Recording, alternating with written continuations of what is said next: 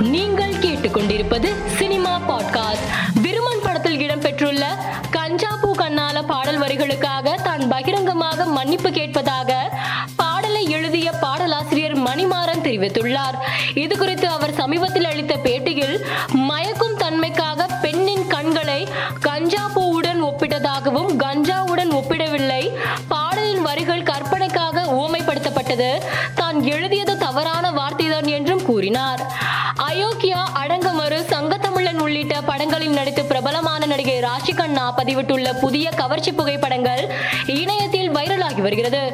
விக்ரம் நடிப்பில் அஜய் ஞானமுத்து இயக்கியுள்ள படம் கோப்ரா.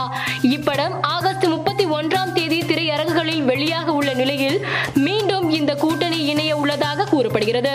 இயக்குனர் ப. ரஞ்சித் இயக்கத்தில் உருவாகியுள்ள நட்சத்திரம் நகர்கிறது படத்தின் ட்ரெய்லரை தனது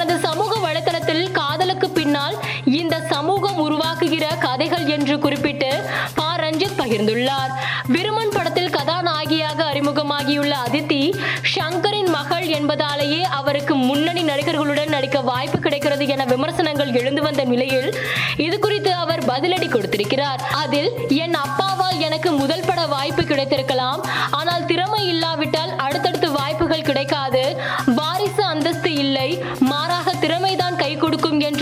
கூறியுள்ளார் சிம்பு நடிப்பில் வெளியாக உள்ள வெந்து தணிந்தது காடு திரைப்படத்தின் இசை வெளியீட்டு விழா வரும் செப்டம்பர் இரண்டாம் தேதி சென்னை பல்லாவரத்தில் பிரம்மாண்டமாக நடைபெற உள்ளதாகவும் அதில் ஏ ஆர் ரஹ்மானின் இசை கச்சேரி இடம்பெறும் எனவும் படக்குழு அறிவித்துள்ளது. மேலும் செய்திகளுக்கு மாலை மலர் பாட்காஸ்டை பாருங்கள்.